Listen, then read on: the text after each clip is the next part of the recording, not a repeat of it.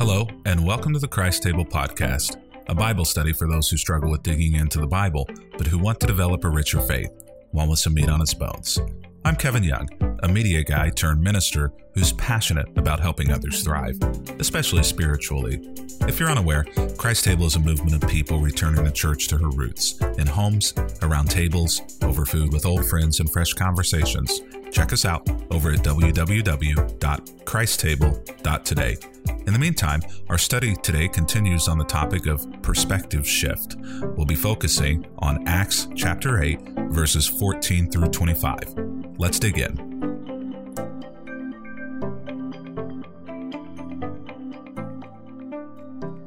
Whenever we come to the book of Acts, what we're seeing is we are seeing the start of the church. And one of the things that we've said over the last few days is we have to think, though, a little bit differently about this idea of church because what we think of when we picture church is not at all what was going on then. Essentially, what happened then was church was simply uh, a group of people who had heard about Jesus and were trying to learn about him and follow his teachings.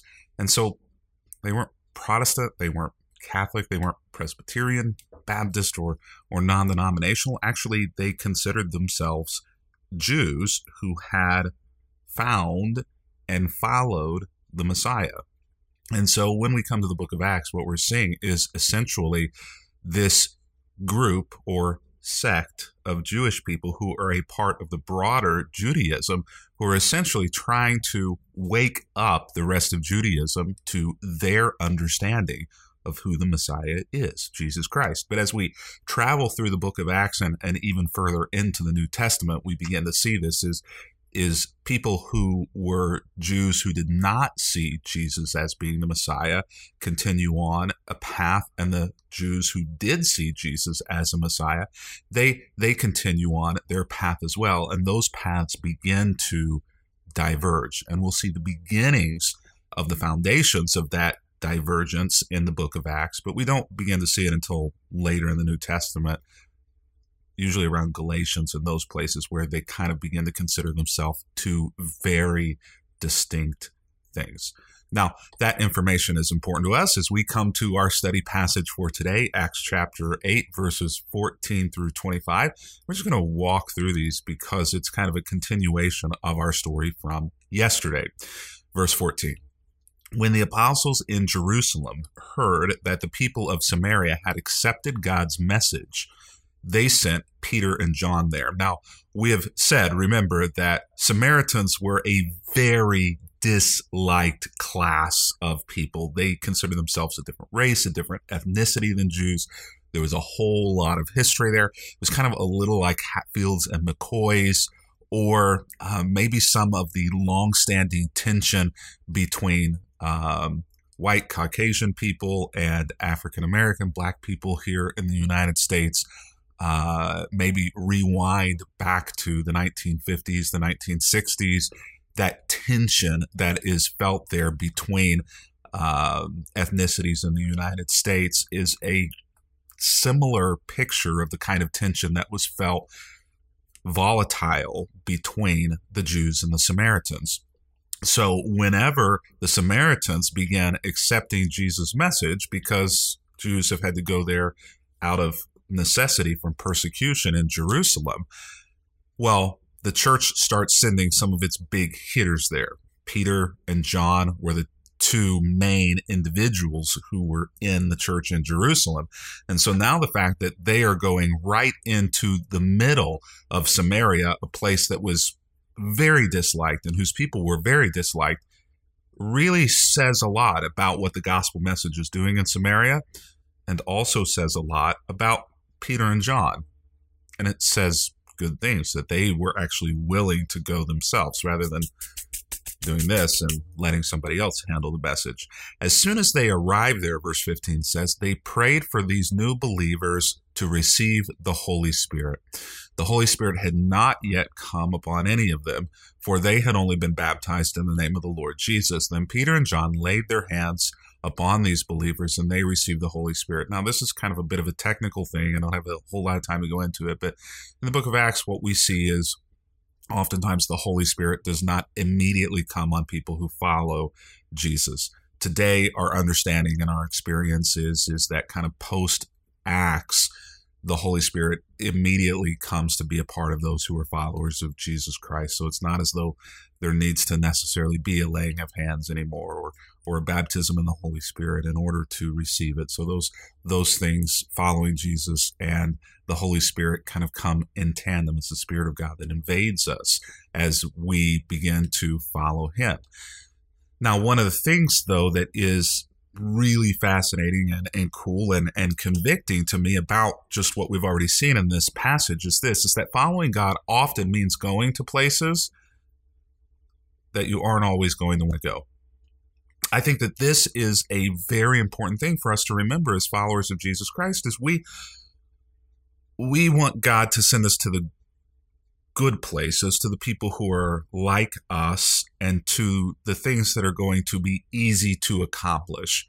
Since this is a conversation about church, I oftentimes hear people characterize going to a new church or going to um, a new Bible study.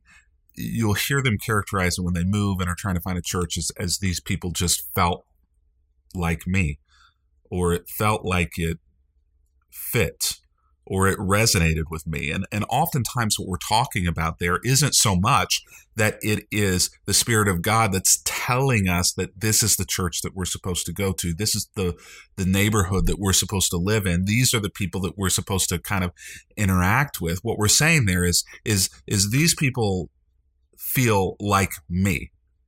That's how I chose college. I chose college in a place that, that felt right. I think it may have been based in some sense on on where God was calling me, but a lot of that was it just kind of fit. Choosing a college is one thing. Choosing a a place in which to worship and follow God is is a whole other thing. We end up in the churches in which we're in because the people oftentimes look like us. They worship like us. We like the music. We we like the singers. We like the the people who are on the platform.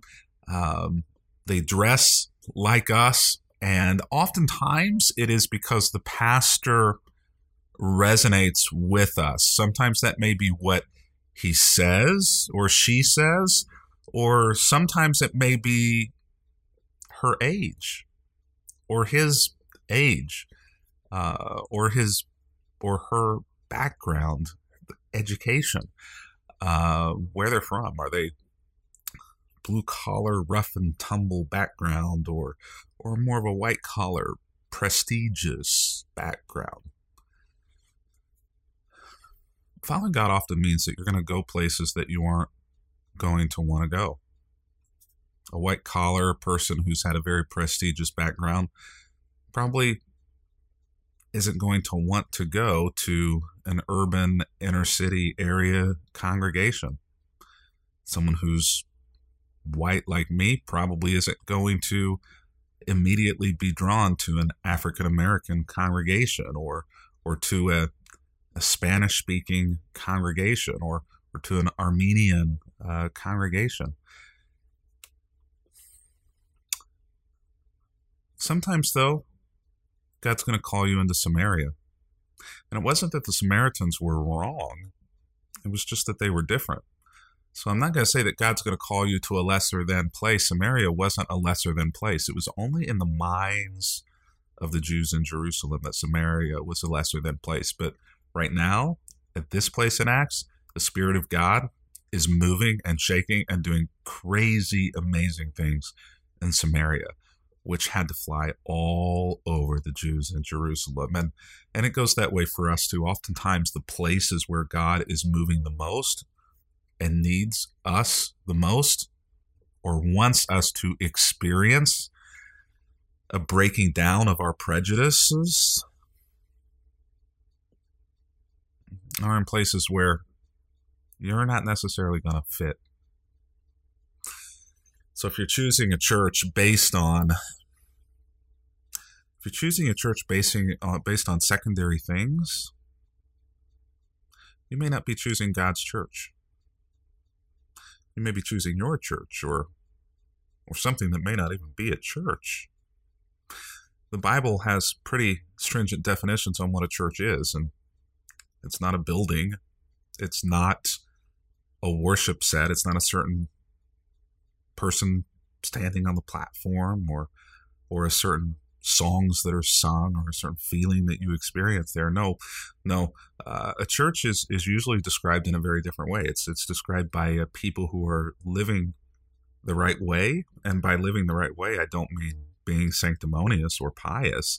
People who are involved in their communities, people who are healing agents, people who are relieving oppression for the under resourced, people who are serving others and doing so joyfully, not because they have a message to share, but because they have a life that they have been called to live.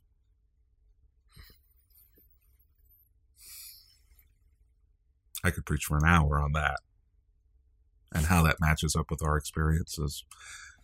But I don't have time. We got to go on. Verse 18 When Simon saw, now Simon, we introduced you to yesterday. If you missed it, go back and, and review yesterday's readings, verses 3 through 13, and, and watch the Bible study. When Simon saw that the Spirit was given when the apostles laid their hands on the people, Simon offered them money to buy this power. So Simon was a magician who was very kind of full of himself, and many people followed him because he said he was the voice and, and the agent of God, but he wasn't.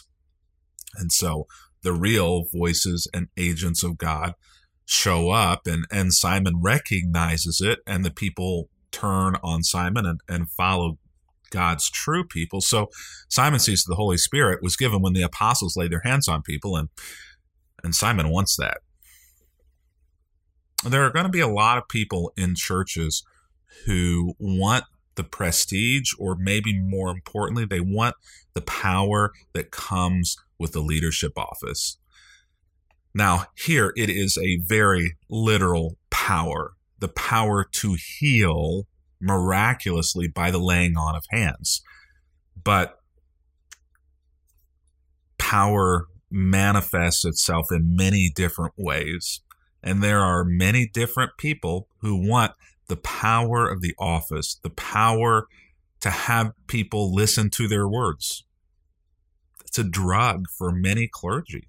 The power to have people think highly of them is a drug for many clergy. The power to have reverend in front of the name, to have people think that you are the greatest thing since sliced bread, is a drug for many people and they want that power. They want leadership. They want control. They want to be on the platform, on the pedestal. And so they find themselves not only ending up in positions of leadership in churches, not just the top position, but oftentimes they end up finding themselves chasing against those things and blocking and tackling God's true followers out of those positions and and the church diverges from the path that God intends and goes down a dangerous road oftentimes when that happens. And so Simon offers them money to buy this power. We laugh at that. This happens all the time in churches this happens all of the time from people who name the name of Jesus Christ. Let me have this power too. He exclaims so that when I lay my hands on people that they will receive the Holy Spirit. This doesn't just happen in churches, y'all. This happens in every sector. This happens in religious nonprofits. This happens in neighborhoods and communities. This happens in Bible studies. This happens God forgive me, in politics. This happens in every single area in which church people go and where they collect. And it is dangerous because people desire the power that comes along with these places and they are willing to purchase it at any cost. And that cost, that purchase price, is not always money. People buy power in many different ways. They buy it through gifts, They buy it through leverage, it showing up at birthday parties and and making phone calls and texts and staying in, in touch. They um, they build up a bank where they'll do something for you, and so now you owe them something. In politics, well, you you know how that goes and, and what people utilize in order to buy power there. Uh, and it's happening. It's happening every single day in churches. Not every church, but in some, maybe even many. And it's happening every single day in politics, especially as as politicians try to buy the church and church people. They see the power that God has and they want that. So they say the right thing and do the right things in order to buy followership from people of God. And it's evil. Buying God's power may well be still the church's biggest stumbling block. If we can somehow or other get the person whom we want into a position of leadership in the church, we'll have power. If we can get the individual that agrees with us or the way we think things should be on the board, then God's will will be done. No, it's not God's will, it's your will.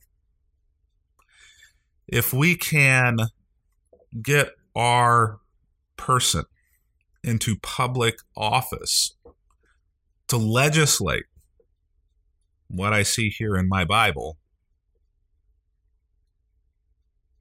then God will be happy. God isn't happy with that. You're happy with that. And the danger is is that oftentimes we think we're God.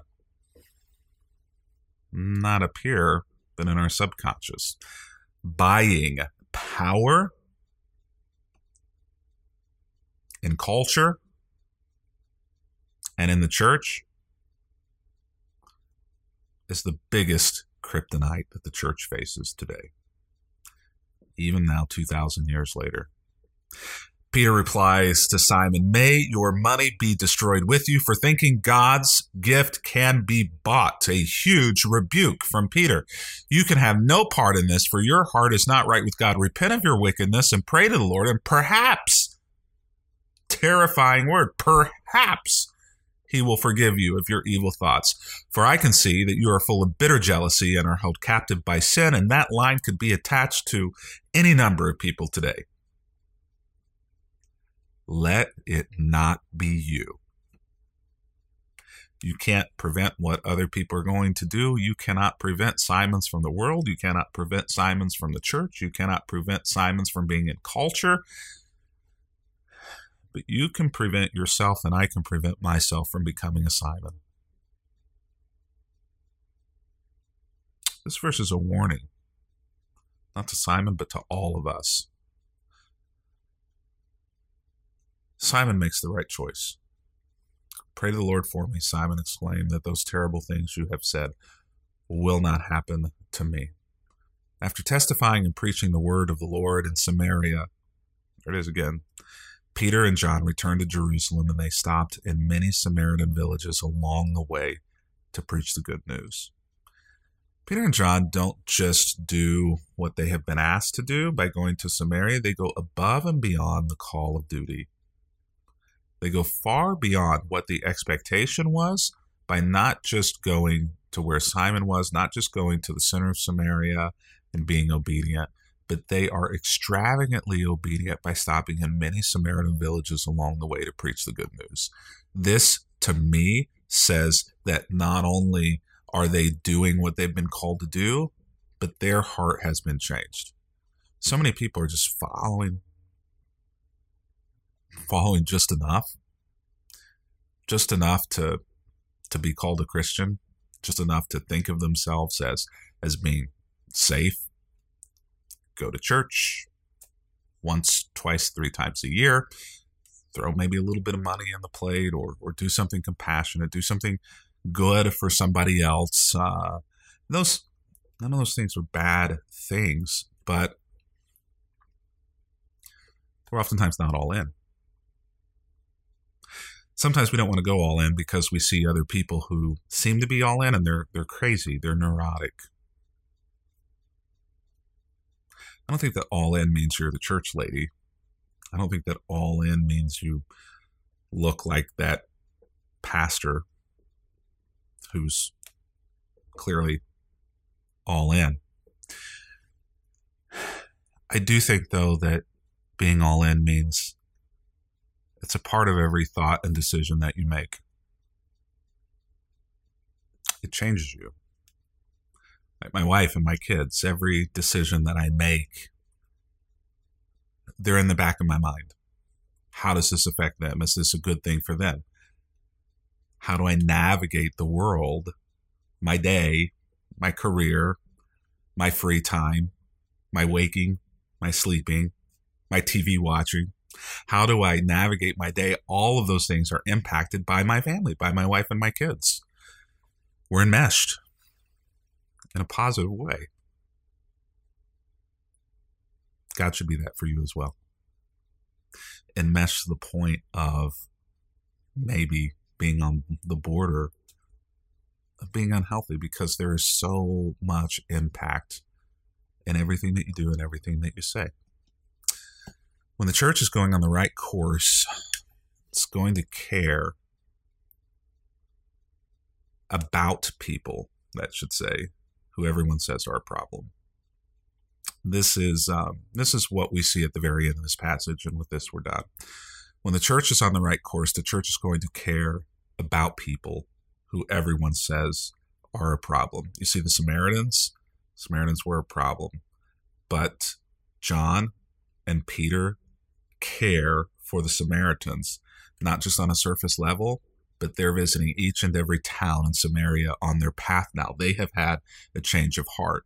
When they get back to their home base, the Jews who are in the Jerusalem church, they are going to likely receive a lot of pushback and a lot of really difficult dislike for having treated the Samaritans so well and having accepted the Samaritans so well.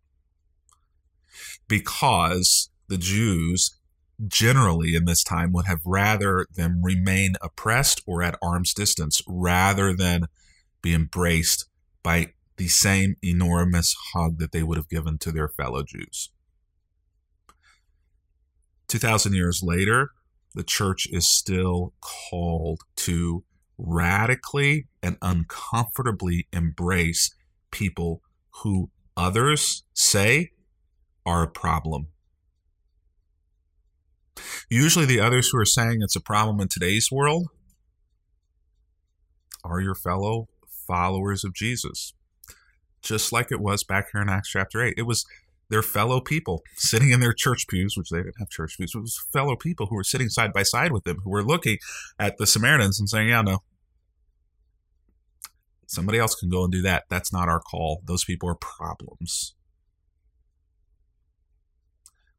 The Bible is clear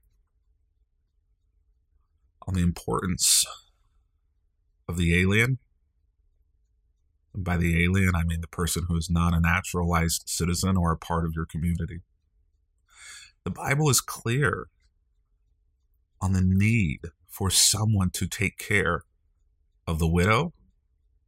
That is not just the literal definition of widow or widower, but also those people who have been abandoned by families. There are a lot of people in today's world who have been abandoned by their families and who are alone. The Bible is clear that we are to take care of those who don't have enough. No matter what the color of their skin is, no matter what their economic class is, no matter whether we want them in our communities or not, it doesn't matter to God and it can't matter to us.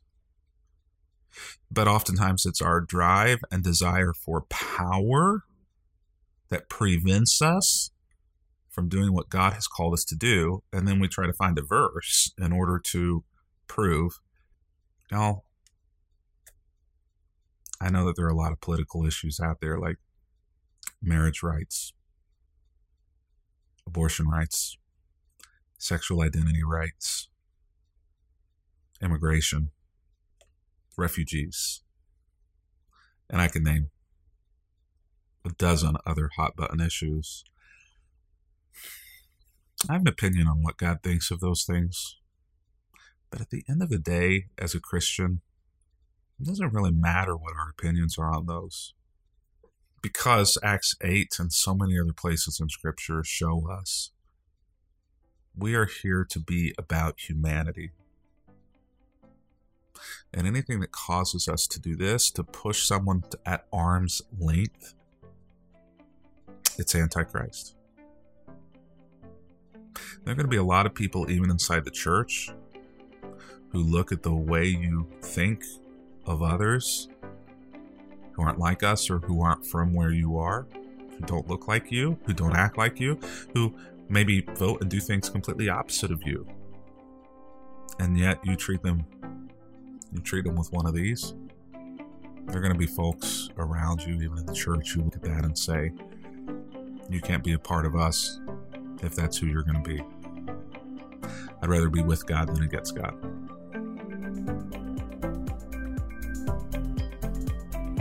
This Bible study on perspective shift is brought to you by Christ Table.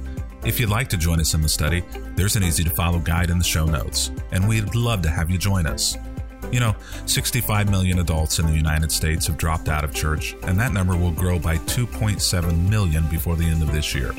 We here at Christ Table are committed to doing something about that.